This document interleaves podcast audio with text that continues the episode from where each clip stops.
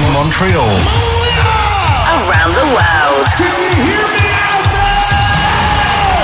Jeremy White Podcast. With Boustan. For the best Lebanese cuisine in Montreal, it's got to be Boustan. Visit boustan.ca. And loudtrax.com. Helping fans connect to their favorite artists. 100% high quality, officially licensed band merchandise that supports the artists you love. Visit our official band merch store at loudtrax.com. Now, the Jeremy White Podcast. By the way, let me just say, how do I say your first name properly? Is it Aaron? Is it Aaron? Aaron, okay. See, I, I'm from a native reservation. I'm a Mohawk, and my traditional Mohawk name is Sogowanahawe. So when I, was, when I was in high school, Sogo Nahawe? Sogowanahawe. Sogo Yeah, exactly. Sogowanahawe. So when I was in high school, I went to a white high school, and uh, everybody always shortened it to Sugo, and they all had to like, or somebody would say Sago or Sago, or like nobody could ever get it. So I know what it's like to have like, a weird kind of like pronunciation of a name, you oh, know? Oh yeah. Oh yeah, especially when it's close to Aaron as mine is, so you know. Yeah. And then Key and Peele made me famous. you know, No, Aaron's a cool name, oh, man. shit, You know. So Aaron. Yep. Aaron. That's awesome. All right. Well, we're recording. We'll get right into it. My next man. guest is a really cool, exciting new artist. He signed to Big Machine, John Varvatos Records. His new album's in the works. We're going to talk a little bit about that. Plus, his new singles, Take Me Away, The Boys from Puget Sound, available now. Making waves on radio across North America, by the way. Like, you know, you're going like top 10 or something like that very soon with these Yeah. songs. And like, you know, it's all Yeah. exciting. Welcome to the show. Ayron Jones. There he is. What's up, man? Good to see you. Good to see you. It's good to be here. Good to see you. It's good to meet you, man. Um, you know, I was just reading up a little bit about you. First of all, I I discovered you through the music, which is probably the best way to discover somebody. Awesome, man. That's that's the way I like it. You know. Yeah. Uh, so talking about your songs, um, you know, take me away. Uh, Were you a big Michael Jackson fan growing up? Huge. Oh, huge Michael Jackson fan. Yeah, that was that was my jam. You know. Because I, I get such a king of pop vibe from that vocal performance in that song. And nobody really talks about how bluesy the king of pop's voice really was. Yeah, it's ironic because he, he came from Motown. Yeah, You know, it's, uh, Exactly. Yeah, he, but he was, you know, the cool thing that I loved about Michael Jackson was that even though he, he did come from this like Motown background, this blues background, he, he touched on all of it, which is why, you know, they dubbed him the King of Pop is because he, you know, to me, pop is is is a an all encompassing genre. You know, you got you've got elements from different genres that all blur together. You know, and Mhm. so with uh with Michael Jackson, especially with that that uh, the Bad album, you know, what I mean, like that that dude thing- that's what i was saying you, you listen to like uh take me away and it's like i get such dirty diana vibes from it Yeah, yeah, it, it was inspired by Dirty Diana, man. That that riff was inspired by Dirty Diana. So like that's that's Really? kind of originally had come from. It was inspired by uh, that, and then my, my love of uh, Dr. Dre. Right, you listen to that little that that vocal riff going into uh, the Mhm. second verse. Do that that came Right. from uh, from California Love, you know. Yeah. So I'm like I'm like drop these little goose eggs, you know, throughout the music just to kind of tell you where I came from. But yeah, definitely Dirty, Dirty Diana was a huge influence on that.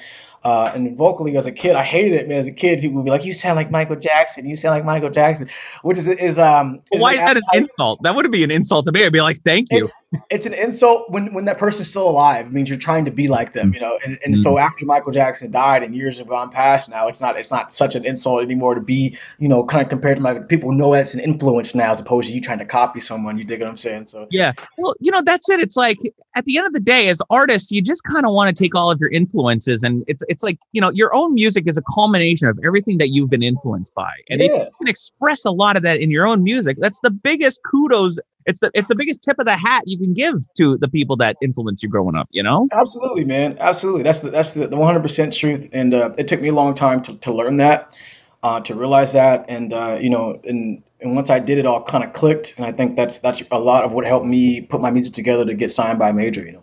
Yeah, yeah. Growing up, you know, you were talking about the Michael Jackson influence, and I know you worked with Sir Mix-a-Lot and stuff. But growing up in the Seattle kind of like scene, were you influenced by like any of the grunge stuff going up, or Hundred percent. You can't. It was impossible to, to grow up here and not be. You know what I mean? Like that was our, our school dances were, were, were grunge music in middle school. And Yeah. you know, like were you into like you know like Mudhoney and stuff like that, or I was uh, I was into Mudhoney. I was I was more definitely more into Nirvana because you know I'm, I'm just a kid here in the Pacific Northwest, and so whoever was Yeah. the most popular at the time was really what was in our ears. But we heard it all, man. I mean, from Mudhoney to to Soundgarden to Mother Love Bone to to Pearl Jam to you know you name it. I mean the grunge was a huge and, and even beyond grunge. I mean you know I grew up in a neighborhood that Mike that uh that Jimi Hendrix came from. You know what I mean? So Mm. like Jimi's influence, uh, I think, in the music world is is, is felt all over. Um, but I don't know if people realize the impact that he had, particularly in Seattle, but in the neighborhood that I came from in Seattle, and uh, the kind of guitar. What's the, what's the neighborhood called? It's called the Central District. Central District. Yeah, so we call it, or just the CD. And hmm. so growing up in the, in the CD, man, you know, you, you you heard stories of Jimi, man. You had you, you had cats trying to be like Jimi, man. He was like a hero. Where, where I mean, he was a guitar hero around the world, right? Right. But when it came to where I came from, he was a local hero. He was the guy that, that cats looked up to and tried to get out the hood and tried to overcome the hardships. And, and you know, he was he was like our our, our you know our football player, our our basketball star. That was our, our guy, man.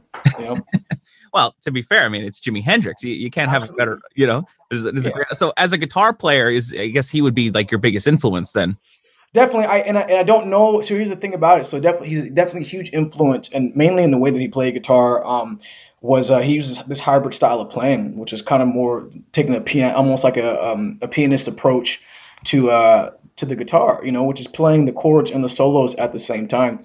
Right. Um, so I'm going to show you my, my my grip here is like this claw hybrid grip where my thumb is Very. It looks like Hendrix. That looks Hendrixy. yeah, Yeah. it's a very like my, my I you know these, these two fingers these are my this is my capo here and these, these three fingers are, are allowed to, to do whatever within the chords you know but Mm. um, because of that like I, I I was obsessed with three piece bands um and, and and when you have a three piece band you have to kind of cover all of this this territory at once and like you have a backup guitar player so you need to learn how to play be able to play the solo and the chords at the same time and so um, I think that he was such a pioneer in that style that I just quickly adapted to it so um, that was highly influential from that aspect, but also just just the fact that he, he came from the neighborhood. I think a lot of things that I didn't realize growing up was how influential he was on to, to me just in, in the proximity, you know, without Right. Without just directly going into his music, but just being around the, the environment and the energy that he was encompassed by growing up, you know. No, totally. And like, you know, you're talking about three piece bands and, you know, trying to fill the sound with just you and two other guys. You know, Van Halen was sort of the same kind of thing. You know, everybody talks about Eddie Van Halen and his, and his you know, legendary lead playing, but oftentimes gets sort of neglected for his rhythm playing. You know, co- mm-hmm. coming up in the in the scene, you know, playing all the clubs and doing all those covers, you know, he had to play all of those rhythm parts and solo at the same time and fill out the sound. And you know, that was a big part. So guitar players that do come from three piece bands and are trying to cover all those things, a lot of the time they're way more proficient than the actual wanker solo guitar players because your basis is in rhythm. So Yeah, yeah, exactly, man. It's and it's like learning how to cover all that space and like, especially when a three piece band. I remember talking to my bass player about about how we were going to cover all this space and like if, if I'm playing low, you can't play low. If I'm playing high, you can't play high, bro. You know what I'm trying to say? If I'm playing these notes up here, you got somebody got to cover me back here. If I'm playing Yeah. this here, you got to cover this rhythm here. So, you know, I think that um my you know and, and, and all the same way. I mean, a lot of the the documentaries and a lot of the biographies that that you'll you'll read and documentaries you'll see, they'll talk about how some of the most proficient and some of the the, the biggest musicians, most influential cats of all time, um, they started out doing covers in the clubs and doing all that. So I think a lot of that attrition. Um, and a lot of the stuff that I learned early on in, in, in the in the coffee shops, in in the the, the you know three piece band, in the blues club, you know playing those Right. three hour gigs, you know all of that. That was all teaching me how how to you know put a song together. And not only that, like you know when you're covering hit music, when you're covering music that is timeless, you are picking up uh, intrinsically just picking up what makes that music great, you know, in terms of arrangement, in terms of, of vocals and all, all these things. And those are all, I mean, I, I much, read- much read something about how the Beatles, that's why their, their music was so great was because they were already covering a bunch of different Motown pop music. yeah. Uh, I mean, there's no better education in music to go into the clubs and play all those legendary songs. Like it, it's, it's the and best you- school of music you'd ever go to. and then you take that and apply it to to your original stuff and, Yeah. and over time what, you, what you'll see is that person will start to blossom and, and the things that they learned playing these covers are now being applied to their own original material and somehow these two worlds are colliding and you know it just takes a bit of luck and magic and there you go you know Yeah. So that's why, you know, I was saying, you know, the king of pop kind of vocal performance, and then you got the gritty down blues, grungy kind of rock going on. Like it's a really cool cross pollination of genres, and it's it's fantastic. So good stuff. thanks man Is that what we can, is that what we can expect? You know, are you working on like a full length record? I guess you know. I know the world's like kind of shit right now, but it's like yeah you know, I guess you kind of want to have a record to kind of go out on the road with at some point when touring comes back. Yeah, well, we, we uh we are are working on the record. Uh, we're trying to get that wrapped up. Um, and then uh, also, you know, we got we got some cool stuff happening here, man. I can't I can't really announce anything yet. There's a lot of exciting stuff happening right this moment. I've got a lot of great phone calls and meetings happening right this moment. So I I'm soon to have some stuff out, some new stuff out for people. Uh, but you're just gonna have to sit and wait, maybe maybe for a few more weeks here, just to, to know what's coming down the pike. But yeah, I'm really excited for the for the next stuff. Um, the record is, is shaping up to be um, a really great record, you know, and, and for me, it feels like, um, you know, my, my goal in life is always to create timeless music at some point or another. And I, feel mm. like I've created, you know, done something that can be seen and accepted as, as a timeless record once it's heard. So I'm just excited for the stuff that's happening here, but we're, we're definitely looking at a release here in 2021 and hopefully in, in, you know, the next six months or so. So, as an artist going into the studio and creating some original music, like you know, and taking all those influences that you had, do you go in and rec- like write everything on your own, or are you collaborating with like a like a Desmond Child or like a you know like a Diane Warren, kind of like an external songwriter to come in and help out with lyrics and you know melody, or is it is it all you? And like, do you have like you know a Bob Rock or or a Mutt Lange like in studio? Like, who you who you working with? Um, you know, I, I do I can't I can't expose those the people I'm working with just yet. Um, but I, I do I take up a lot of the um, um, you know, th- th- this album is a collaboration of a lot, some original stuff that I personally just taken and written all of my own, helped and, and co-produced and produced and, and, you know put this uh, original work together. And then some of it, you know, just to get those extra flavors. What happens as a songwriter mm-hmm. is you'll get into your head about your stuff, and your stuff will start to sound the same, you know, because you're, you're so right. in your head. So it, it's important to bring other cats with other experience and other tones and other approaches into the music to help round your stuff out. And what happens, and whenever you work with a songwriter like that, is that um, you you'll start to take on some of their stuff, and they'll take on some of your stuff, and all of a sudden yeah. you're morphing and changing as a songwriter. So um, it was very important for me to work with some some heavy hitting songwriters on this record, and uh, and so we've got some cats that really brought out some really cool tones and sounds and some approaches that I don't think I would have otherwise found on my own. You know. Right. So I guess you've kind of discovered your sound then with these two singles that have come out. You know, this is this is kind of like the vibe and approach for the record. Oh, absolutely. It's it's it's it's part of the vibe and the approach to the record. I don't know. It's it's the record is is um it's surprisingly there's a, a big range of sounds to come out of the record, but it's all based in in classic guitar rock. You know what I mean? So uh, there is a wide range of tones that are going to come out of this record, though. Um, I definitely, you know, one of the things that helped me find my sound was an independent record that I did with Barrett Martin back in uh, 2017. Worked on 20, hmm. 2016, 2017, and um, um, and um, I hadn't quite discovered my sound yet, but Barrett was Barrett Martin is the drummer from Screaming Trees and uh, in Mad Season, and uh, but he he really brought me in. I mean, having the major label experience he had, he knew how to put together a major product, major produced record. But I had this indie yeah. budget, so here we are teaching me this stuff on the indie budget, and I don't have a sound yet. So, but um, he definitely helped me help me learn what it meant to put together a major record before I got signed to a major label. You know, and and so. Um, I think that that was a moment I really started to discover my sound, and then you know, back in, in years later, you know, I signed in, in 2020, and uh, and so you know three years after the fact um that's it set me up for that moment. So i think i found my sound going into the record label. Yeah. Uh, and, and, then it was a matter of figuring out you know songwriting wise what else i wanted how, how else i wanted to sound you know.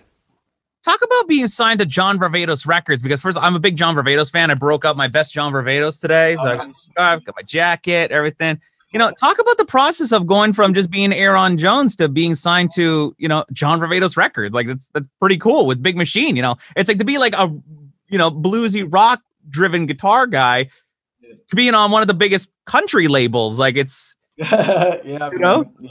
Country label with with a rock imprint, you know. So yeah, uh, it's it's it's been you know I couldn't I could I don't think I could have found a more perfect place for my first major to be honest with you.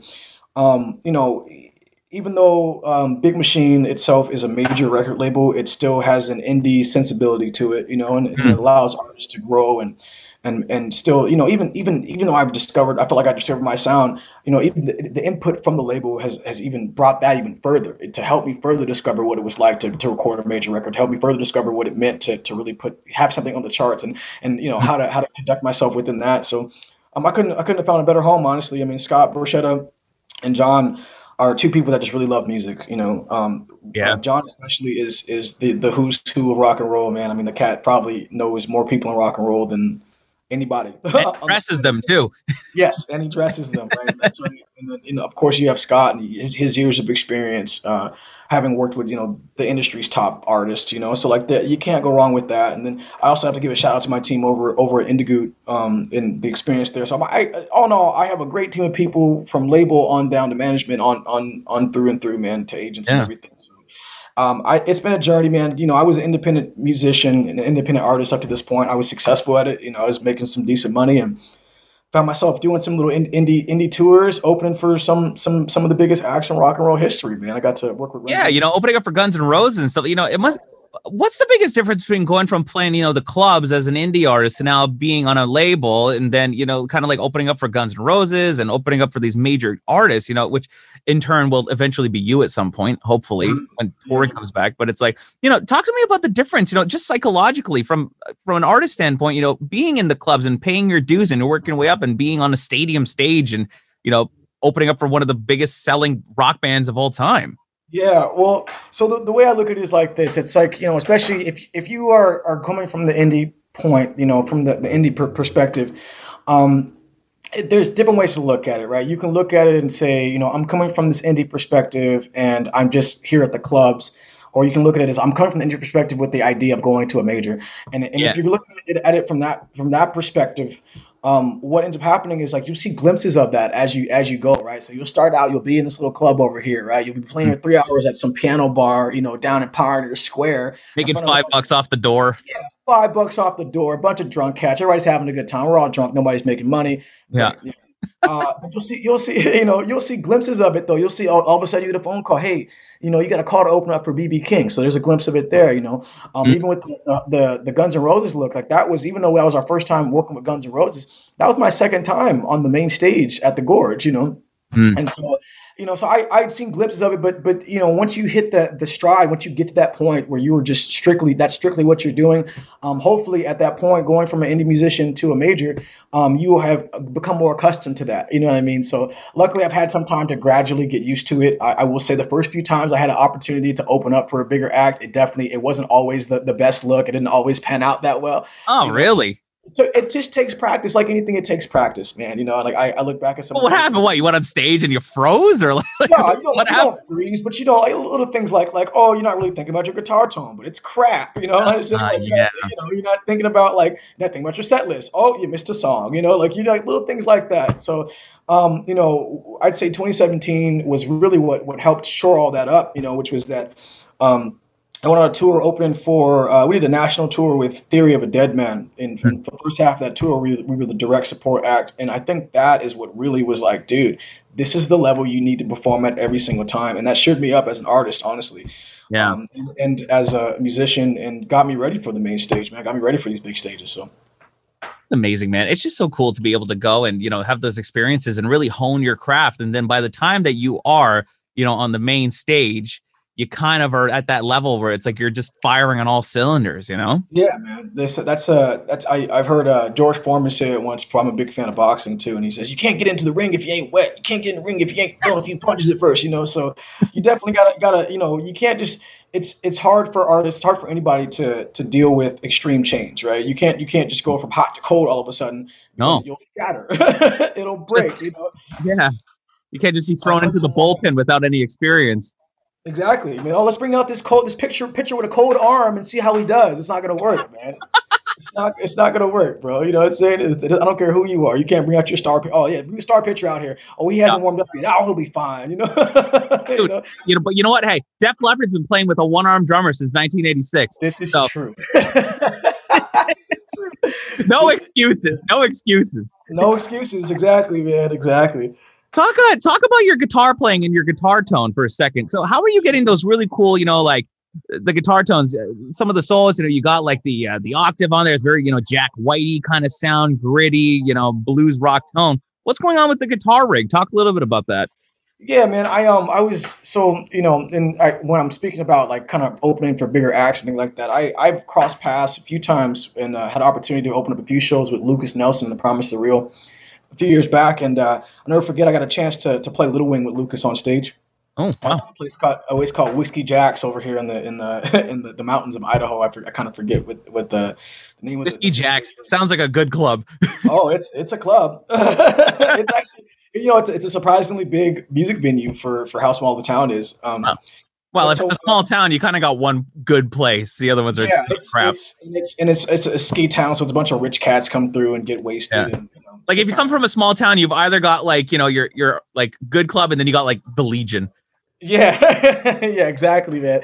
And so, um, so um, I remember this is specifically happening. So, mind you, I, I played the bars and the clubs here in Seattle. So, my I never really paid much attention to my guitar tone. It was just get Hmm. out there, make sure the guitar works, and you know. Yeah, but when you're going out and playing a show with like somebody like Slash, it's kind of like, oh, I better up my my a exactly, bit. exactly, man. And so I I op- so opening for uh for Lukas, I, I picked up this tip tip from his gu- uh, guitar tech, and that he was using um, stereo amps. And we were on stage, and I was like, my tone couldn't even come close to what he was doing. So he was Yeah. using stereo, he was using stereo amplifiers going through them at the same time, and that's uh that was the moment I decided that I would never be on stage without using stereo amps or some or some variation of that, you know, Marshall stack or whatever it has to be. Yeah, and especially as you know a three piece band, you know, just you as the sole guitar player, and you were talking about how you're trying to fill the sound, playing the chord, and you know, soloing at the same time. If you're using a, a stereo setup, it just helps to fill up the spectrum Yeah, so much. Huge, man. Makes you And- and that- fatter and that was the and that and so for me once i that that was a big part of discovering my sound was when i found that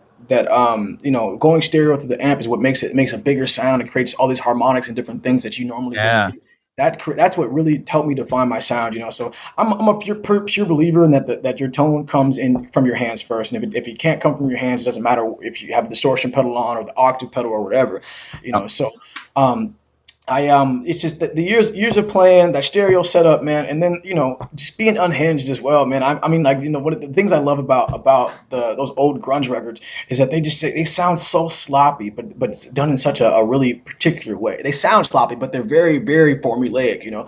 Yeah. And so I, I love distortion. I love feedback. I use all these things in my music and in my sound to create this sense of angst and urgency, um, all, all while still, you know, maintaining this respect for for the old blues guitar players and for the old rock guitar players and all that, man. So my tone is really um, is, is just based off of that, man. I don't know. I, I really base my everything off the Seattle sound and trying to be a continuation of that and different Yeah. generations of that, you know.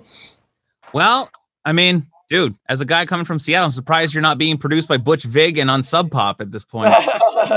yeah, man. Steve Albini drums, man. Come on. we, we, what, ironically enough, man, my, my second independent record was mixed uh, by Jack Endino. Ironically enough, Oh, that's cool. yeah, man, yeah. That was a good sound for sure.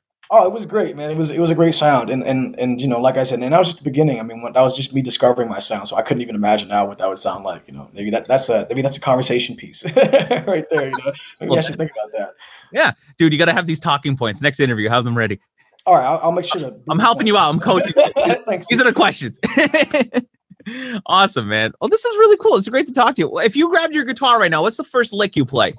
Um, I always go to this like this inverted harmonic thing I do, man. Like uh, inverted uh E major thing I always do. It's really beautiful. Um, it's like going to um mm, an E going to an E major from the that E major bar chord on the seventh fret, and then you invert the uh you invert the um the bass note and you and you go up to E F. It would go to, to the the G, you know, and then but you're still holding the chord. I'm sorry, it's a it's a whole. I can show you more than I can hear. Oh, yeah, sure. Grab grab an axe. Right now I'm I'm. Uh, Oh, beautiful strat. Yeah, thanks, man. So I would go go here and I'm not sure if you can hear that too well, but So yeah, Hendrix. So Hendrix. that's that's normally what I what I what I go to. I feel like the whole, especially if when you're in standard tuning, the whole guitar just is centered around that little piece right there, and you can from Right. that you can go you can go minor. That's not a very good representation, but. Sounds so tasty, man. Yeah, I just love those, you know, down south blues kind of licks, you know? Absolutely, man. So that, that's typically what, what I stick to. But you know, I, I, I cover everything, man. I mean, you know, like years of doing covers and then an opening and playing playing with other bands, and you know, I my first experience with them, anything major was was uh, working in 2011. Before I did anything, I was still working the clubs. yeah. Um, I I got called to come and play with this group called Deep Cotton, who was associated with Wondaland. Wondaland is, is Janelle Monae's label. Okay. And so I, my first my first tour was on a bus opening for Janelle Monáe. You know, with this with this wow this, this, rhythm guitar player for this punk group out of Atlanta, man. So damn, this insanity. Yeah, and so so you know, like like when um, got so many tales, dude. It's like it's, it's I've had I've had probably one of the more interesting. I mean, I'm a very it's an I, interesting I, career. Yeah, it's been an interesting career, man. I, I try to. I, I'm a pretty private person, especially because you know I, I got kids and I got a wife and a family, and like yeah, and especially in these troubled times, man, I, I, first of all I don't think it's very fair to, to expose my kids to the, that level of, of fame and, and exposure uh, right. without without their their knowledge of what, what I'm putting them into. So I, if they're 13, 14 years old, they're like, "Hey, Dad, I want to be on all your stuff." Okay, cool. That's your decision now. You can actually right. make that decision, but so, but I, but I, I kind of realized recently in that though, in, in that that privacy and that mystery that I've created about myself, there are all these stories that are untold now that that uh, throughout the music industry, um, from working with Chris Ballew to to, to conversations with Run DMC and and and mm-hmm. Professor uh, Professor Griff from uh, from Public Enemy, and you know having worked with um, you know, Los Lonely Boys, man. I've, I've worked with Lonely Boys. Jeez. Yeah, I worked with Living Colour. Uh, I've worked, you know, I've worked with all, all, all these bands, and this is just a, as an independent artist before I got signed. So I've, I've been around the block for a minute before I got signed to a major, and now here we are, you know, and I'm, I'm still sitting at, uh, I think I'm sitting at top five here right now on Billboard and yeah, Mediabase right now, you know, and so it's it's just been a, an, an, interesting ride to say the least, you know. But I'm I'm just happy to be here, and, and and I'm finally happy to be able to share some of these stories, you know. Well, it's awesome, man. And you know, 2021, hopefully we'll get back on the road. Maybe the vaccine will make a dent, and uh, you know, we'll get we'll get back doing some gigs. You know, how did you? That's, that's, anticipated. Yeah. Yeah. Did, did you did you have like a big tour plan? Like, where you like was 2020 going to be a big year for you on the road?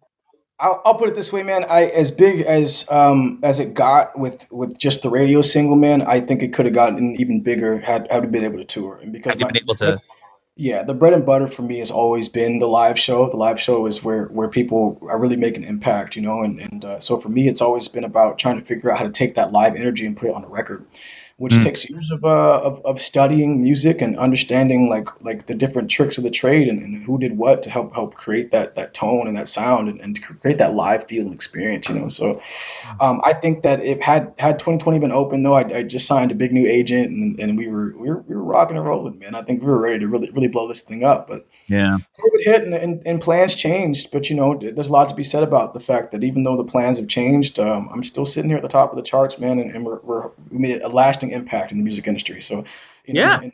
to continue that, hopefully that that trend continues with the, with the next few releases here too. So.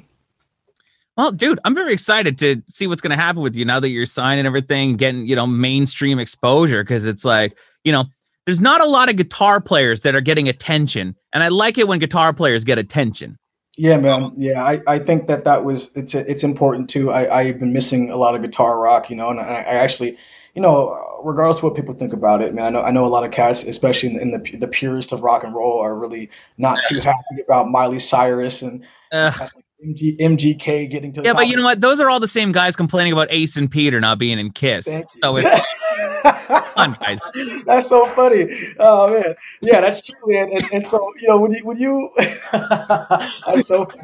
But it's uh, true, you know. I just interviewed Gene Simmons last month, and we were talking about that, and I was saying we were talking about you know like critics and stuff, and I was like, yeah, but Gene, you know, at the end of the day, it's the same guys that are still pissed about Ace and Peter, and he's like, you're absolutely right. That's true.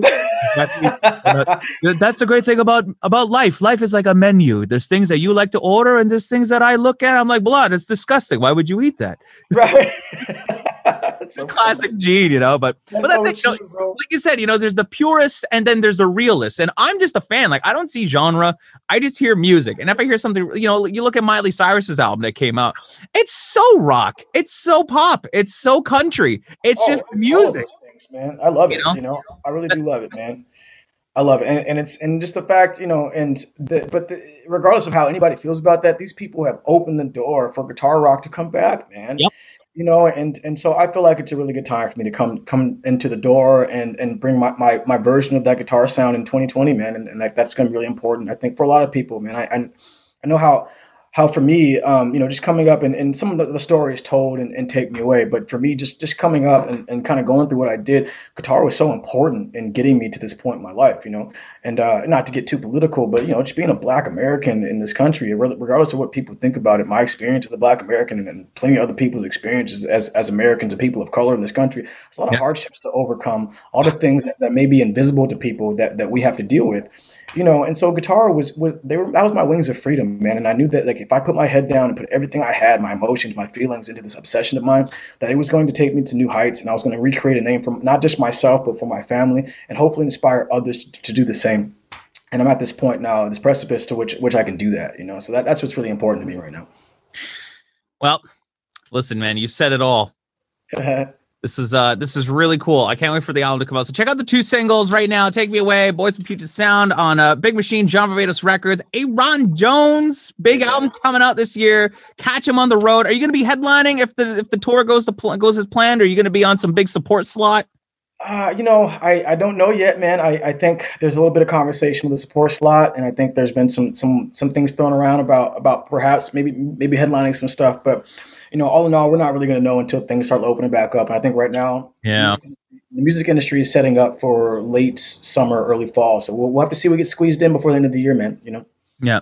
Well, dude, I'm looking forward to seeing you live because there's that your your kind of music, your guitar music. It it sounds great on the record, but there's nothing that beats that live vibe and feeling. You know, just being in that room and hearing that, like you said, that stereo guitar sound just hitting you in the oh, chest hitting you in the face, man. It's, it's my sound. You know, I'm a big fan of hip hop too, especially with the West West Coast hip hop, old school West Coast hip hop, man. Like that sound, the bass tone is like everything to me. So like yeah. when you listen to the, to my new record, you're really going to notice that the, those tones are kind of are brought out in, in a very subtle way to, to, to nod to, to my, my affiliation or my uh, appreciation and affinity for hip hop.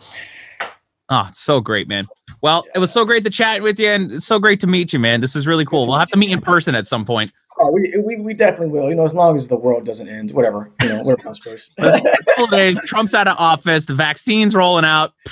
I think we're, hey, we'll get there. Comet. yeah, exactly. Yeah, yeah, yeah. yeah. The, the, Earth just opens up and opens and crashes down the middle. okay, well, you know, the aliens are finally coming to save us. Did you? Did you? Okay, so speaking of that, do you know that we're supposed to be told about aliens in the next six months? Yeah, I saw that like on Facebook or Twitter, and I was like, okay, but this isn't news. Like we know they're real. Like we know they're there. It's, it's the first time in a, in a in a package, a, con- a, congressional package that they told they, they told the government that they have to tell the people about aliens, bro. So like, it's it's in the it's in the stimulus package that the next six months that they that Congress has to be briefed on aliens and they're gonna basically disclose this to the public. We'll see what happens. Probably just gonna be like, yeah, you know, aliens, whatever, man. So we decided to build this space wall so they don't come in and try to take our freedom. Yeah, yeah. we'll have Trump on TV going, you know, ET, he tried to come, he didn't have papers. I didn't let him in. oh my god. Oh my god. I'm, I'm the space Force. I commanded the Space Force to build a wall in space. we built the most beautiful wall from Mars to home. it's the Trump Hotel and Wall Casino. oh, too great. I had man. to borrow money from the folks on Jupiter, but that's okay. that's okay. Jupiter's going to pay for it. Oh my God. What do you think they're going to say in that package? What do you, do you think they're going to say? Okay, listen, guys, there's aliens. We've been hiding it. It's true. We don't have a plan. They are going to come and invade us at some point. They're actually running the whole show right now behind the scenes. Like, what do you what do you think, think is going to happen? What I think is going to happen, I, I think what they're going to say. Well, first of all, if you're a transdimensional being, I don't know what the hell you're going to want from the planet Earth. well, no, it's it. You can, you can, fold space and time and travel across the galaxy. I'm not really sure we have much to offer you. Or to other galaxies. Yeah, I think so. Here's here's here's what what I'm thinking. This is just based on what that dude from Israel, the the high up dude from Israel, just said, based on some other documentary. And, he, and he's also, you know, as I say this, I say with a grain of salt because these are also things that have been thrown around the the the alien conspiracy theorists were, And, and I, am you know I know a lot of people are tired of conspiracy theorists at this point. it's been thrown around the right. It's been thrown around the the alien community, conspiracy theorist community for a while that um, that the federal government has known for a long time that aliens exist, and there's a federation of planets and a federation of interdimensional travelers Right. Um, and, and that they have been waiting for us to come to a certain understanding to allow us into this federation. Um, but they have some sort of deal with the governments of the world to make sure that, that, that, that this information isn't disclosed until the public is ready to, to receive it, you know? Mm. Um, so I, if I had to guess, I would, I would guess along something of, of those lines. I mean, like that sounds like a logical thing. Like, oh, cool. Transdimensional space beings think, think that the, the, the, the earth apes aren't ready to, uh, to learn about space. Got it. a far superior unadvanced race that is earthlings. We're just so unadvanced compared to you know aliens come down here look at our iphone they're like what is this? You guys want to just do this thing? You don't, you don't just like talk to each other like through your like no. What about aliens? So you're into aliens right? So it's like are, are you into like paranormal stuff too or? Um, I'm, I'm less into paranormal stuff these days. I, you know, I was I, at one point in my life, I definitely went down the rabbit hole, mushrooms and conspiracy theories. You know, I've been there, but you know, but but I, I um, I'm less of a conspiracy theorist these days, and I'm more of a um, I'm not, I can't even just say realist because even even realist just means that I I'm just. Yeah, but what does that mean to be a realist? Like, if there's proof of something, you can't you you, you can't you, you exactly. I don't, I don't I but I, I definitely believe that there are dimensional things that we don't understand and that, that I think that's very obvious. I think anybody in the science community and anywhere could tell you that. Um, I don't necessarily believe in the paranormal. The paranormal just means that we can't explain it. I mean, you know, a, a thousand years ago, two thousand years ago, if you were like, you know, you brought a cell phone to someone or made a phone call to somebody two thousand years ago, they'd be like, "Oh, it's paranormal." It's just- right, that's it. A science you don't quite understand yet. So I, I Oh, when I think say paranormal, it's like you know, have you ever been visited by a past loved one in a dream or like stuff like that? Yeah. Yeah, I smoke weed in, in, in my dreams with loved ones all the time. hey man, you good? You dead still? Oh, you dead? All right. I'm watching what's going on down there, man. Not looking good. It's not looking great, man. Hey man, shh, you got it, pimping. you know, Oh my god. I, I um, you know, um, I I do believe that, that there are interdimensional. I think that we as beings are, are transdimensional. I think that we are there's multidimensional dimensions to us, especially when it pertains to consciousness. Um, I'm a, I'm a firm believer that um, energy is something that it can be manipulated through um, if you have a certain understanding of the universe and a certain understanding of these tools. I mean, if you look at um, every every pretty much scripture and spiritual book um, has its own version of the story. Well, that's it. Are, are very specific things in these books that, that pertain to all the books, you know. And Yeah. so there are listen, there's- there's, a God and there's an afterlife in every Yeah. story you listen to, and we all came from somewhere. So Mhm. And there's a way there's a way to utilize the universe. There's a way to ask for the universe's help. There's a way to do all these things. These are, these are all tools Yeah. that we've been given. And I think that if there if you can understand, like for me, I, I understand that that this is my understanding of it is that everything is frequency, everything is vibration, and if that that you can tap into those understandings of those vibrations, those frequencies, there's nothing that you can't do or accomplish for yourself, whether it be good for the good or for the bad. You know, and so yeah, um, I think that someone, for instance, like Donald Trump, has has a, a, whether he has a conscious understanding of it or not, he he understands something about the, these these energies and these powers that he knows how to possess. You know, um, and so for myself, even I mean, like I said, I, coming from the, the hardships of of just being a Black American, regardless of whatever people think about that. Um, I, my, in my experience, it's like you, you got to believe in a little bit of magic to get through, man, because you, the cards are stacked Yeah. against you. You know, well, that's it. You know, as you know, for myself as an in, as an indigenous person, you know, growing up Mohawk on a reservation just outside of Montreal in Canada, you know, it's like our people are constantly faced with that struggle of like, you know, do we believe and trust the government or do we continue to follow our ways and you know trust our own intuitions and our people? You know, you look at what's going on down south. You know, right now with the coronavirus pandemic, there's reservations in you know in Dakota.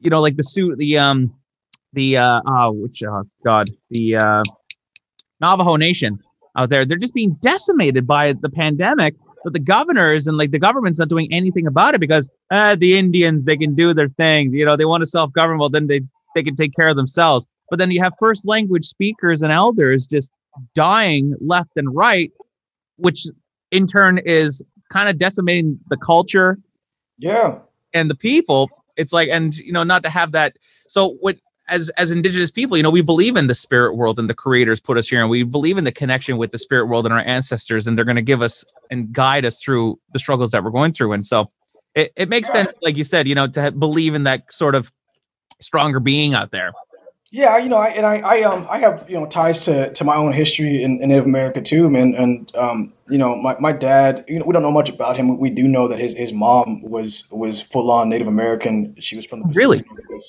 yeah. And his dad was black. His mom was full on Native American. And we know, uh, I just found out recently that on my mom's side of the family, our, our tree splits, and one side, you know, if you fall one side, it goes, it goes, it just falls into slavery, and this other side also kind of falls into slavery, but in a really interesting way. Um, so my family, I'm a descendant of the Muskogee Creek people of uh, wow. of Oklahoma, and uh, and so. Um, what happened, a lot of people don't realize this, but that there was, because of the infighting within the Native nations, uh, some of the Native nations actually fought on the side of the Confederacy during the Civil War mm. uh, and they owned slaves. And so uh, with that with that came um, after the Civil War was over, they were forced to to give their slaves um, membership into the tribe. And so the, for for generations, you know, you had Black Americans that were growing up on these reservations. They spoke they spoke the native tongue. They spoke all of that.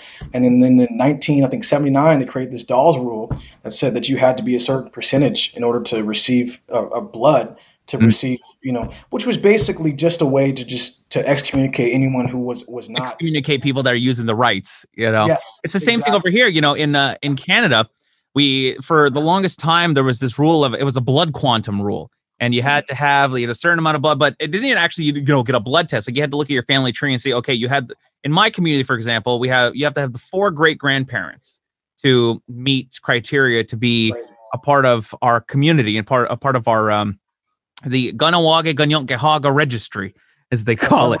You gotta start writing this down for me, dog. yeah, it's, it's very bizarre, dude. My my town we, we have a rule. It's called marry out, get out, and the whole thing. if you marry like a non-native person, you you get excommunicated from our community. It's the most racist shit like oh ever. Oh God, dude, that's terrible. I you know, and like, that's what I'm saying. So this is you know, I had he's like the extremist, right? Like in every community, in every culture, you have Oh, absolutely. I, I, I, saw a documentary recently about Hindu extremists that, that if, if they're you saw seen eating a cow or doing something abusing a cow in some kind of way, that they would literally kill you. And these are and this is these are these are these are fascist Hindus, man.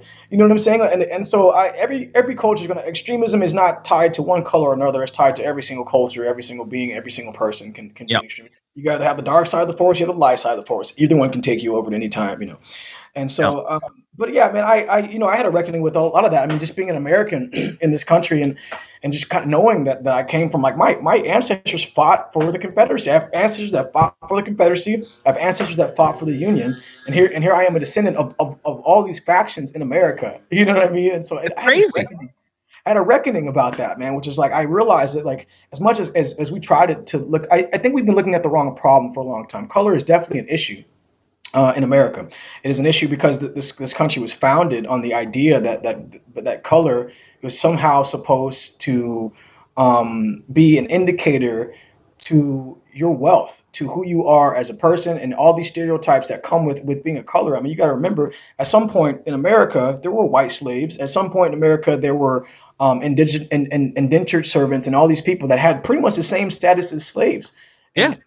And this country didn't want to see those, those people join together. This is why we had we had things like uh, in the 1920s when they outlawed. Think about this, bro. They outlawed weed in America. It wasn't because they they knew it wasn't a dangerous drug. They outlawed weed because white kids were going to jazz clubs and smoking weed with black musicians. Holler. you know what I'm saying? Yeah. Right. Well, you know, so, it's like it, it's it's been a racist country ever since you know the, the you know the colonizers showed up here and thought a we were Indians but oh, India.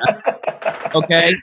Right. How can you be Indians and then the Indians be Indians and the West Indies are Indians too? It, it's so fucked up. And then like uh you know talking about what was I going to say about the about that and uh about the wheat. Oh, another example. Okay, I'll give you an example of that. Tobacco is a traditional Native American product. That was ours. We introduced it to the uh to everybody that came over here. But now in Canada, for example, um, they criminalize native tobacco because we don't pay taxes on it. So now our product that we gave to them, we are now criminalized for. So if you come on my native reservation, you know, we got smoke shops, you know, all along down our main highways, and 90% of our clientele are non-natives that come into the reservation and support local business. But it's it's not illegal for us to sell it to you it's illegal for you to buy it because you're not paying taxes, and in turn, us not remitting the tax to the government. Henceforth, illegal. You're Oh, cheating wow. the government out of tax, Crazy. tax fraud. Yeah, Yeah. it's It's crazy, it's crazy shit crazy. dude talking about slaves and all that you know my people I, I live with my my grandparents they're first language speaking mohawks they were both victims of residential schools do you do you do you know yeah, anything about know about residential residential schools, man. Yeah, Yeah. that's too. And dude those were exist they the last one closed in like 93 or 94 in canada. It was it was literally it was ethnic cleansing right up until the 90s they would literally ship natives up north to these schools run by the catholic church in turn with the government of canada and they would essentially beat the indian out of you. There's so many unaccounted for missing and murdered indigenous children from all those years with no paperwork to prove just ripped from homes and Well, I, remember, I, I remember Trudeau crying about it, bro, and I, I, I remember having mixed feelings about that. I was like, "What are you crying about, bro? Like, Yeah. what are you, you know, what are you, what are you doing? Like, you're sitting here crying over this thing as you stand and represent the, the very government that that cast these actions. Now you just apologize for it, and it, I have mixed Yeah. feelings. I remember that. I do. yeah so it's like and you know um, what does the, what does the apology do okay well actually do something about it you know give us our rights back man. you know It's it's a lot of pomp and circumstance when it comes to government, man, and we, we all know that. But like that's the thing, man. It's like they're all puppets Yeah, if you learn the if you learn the government's game, man, you can be successful at anything. And I think a lot of the, the music world, especially as a, as a performance artist, bro, like uh, you, you can take a lot of that. They, that's what these guys are. I mean, they're Yeah. they're they're they're performance artists, man. Like that's what they do on a daily basis. They get up there to speak in front of the public. it's you showbiz Go do another. It's a show. It's all show business. Man. mitch you know? mcconnell's like the madonna of the republican party He sure is, bro. I, you know, and I can't hate him for that. You know what I'm saying? Like, I can't. I, I'm not. I don't like his policies. The guy probably has some some ideas I don't. I don't agree with. I probably wouldn't just go like hang out with him. And I don't know. I don't even know. To be honest with you, because I bet you this anything. I bet you you sat with Mr. McConnell, and be like, Mr. McConnell's kind of a tight guy.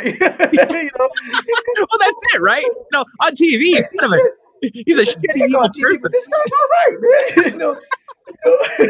it's hard to say because you just don't know, man. I, I've met plenty of people. You know, I, I've traveled this country before Trump came into office. Even when he was while he was in office, bro, I traveled all over this country, man. I met people from different walks of life. I, I, I was there during the Blue Lives Matter thing, the BLM thing. I saw, yeah and people you would look at on TV like that guy's a fucking dick, you know. And then you sit with him and be like, wow, man, this guy's all right. He's okay, you know. Yeah, and- okay. how come you don't portray that character on tv though yeah, yeah. But you, you sit there and you realize, like, man, like, like everybody, we need to have more, more. You know, I, we need to have these, this coming together moment where we realize that, like, maybe we're not as different as we keep portraying ourselves to be. yeah and The further isolation of ourselves is what's creating more of these disbeliefs in each other. You know what I'm trying to say? It's like, uh, and so I, I just, I love, honestly, to be honest with you, I love conservative parts of the country.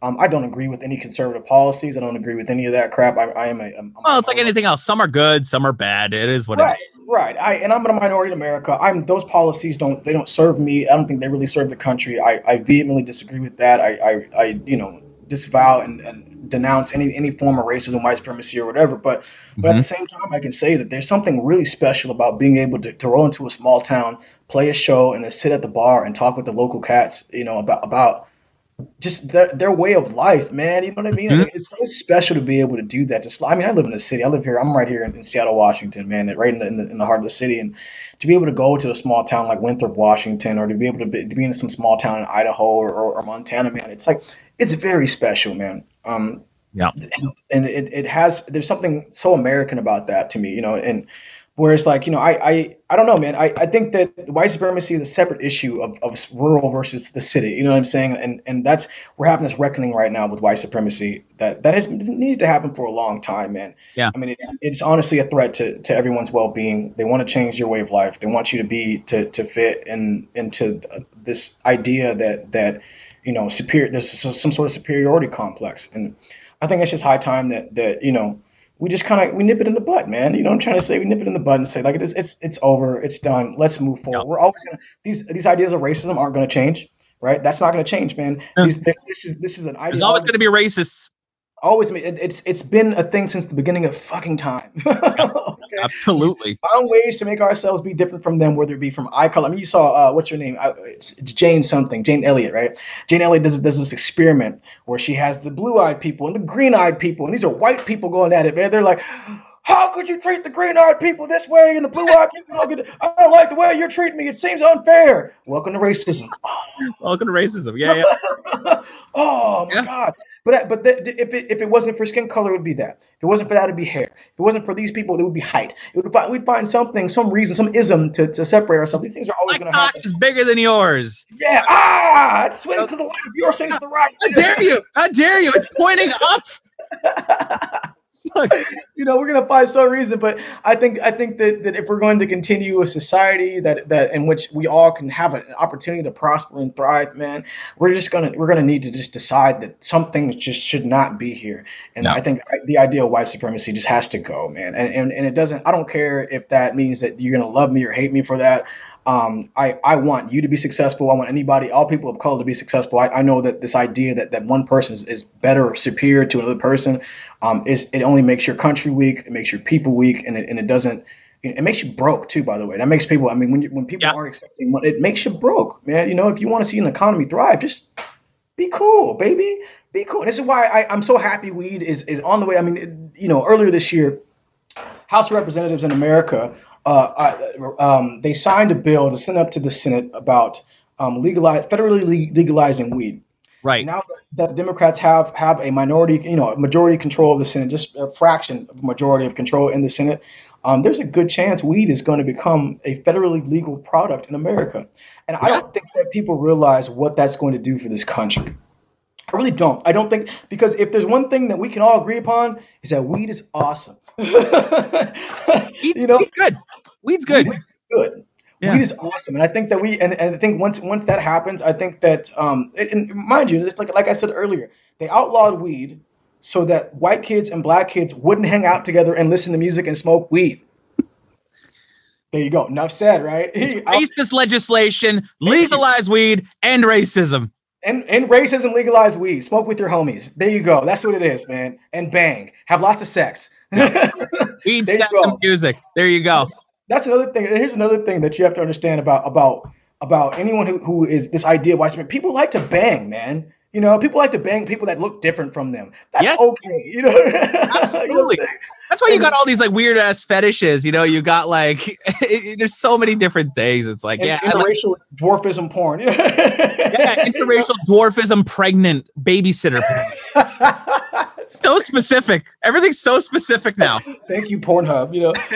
oh man, yeah. Well, It's, this uh, conversation was awesome, man. Uh, Yeah. we, we totally went longer than I was expecting. This is great. Yeah, man. All right. Well, check out the songs. Go go support the man. Go follow him on his all his stuff, and uh, you know, s- smoke some weed in his honor and go listen to his tunes. weed. Go Yo, smoke some weed. Get high. Go fuck and listen to his tunes while you do it. Thank you. I, he, this guy got it. He got. He gets it. he gets it, man. This guy gets it, man. Listen to rock and roll, smoke weed, and have sex. There it is. Enough said. Boom. There it is. There you go. All right, Yeah. man. Well, talk with you, buddy. great talk with you, and uh, we'll catch up soon. All right. Yeah, man. Absolutely. All right. See you later. Bye. Jeremy White Podcast. Tuesdays at 12 p.m. Eastern, 9 a.m. Pacific. Available wherever you get your podcasts. The Jeremy White Podcast. With Boustan. For the best Lebanese cuisine in Montreal, it's got to be Boustan. Visit boustan.ca. And loudtrax.com. Helping fans connect to their favorite artists. 100% high quality, officially licensed band merchandise that supports the artists you love. Visit our official band merch store at loudtrax.com. Watch the Jeremy White podcast exclusively on YouTube.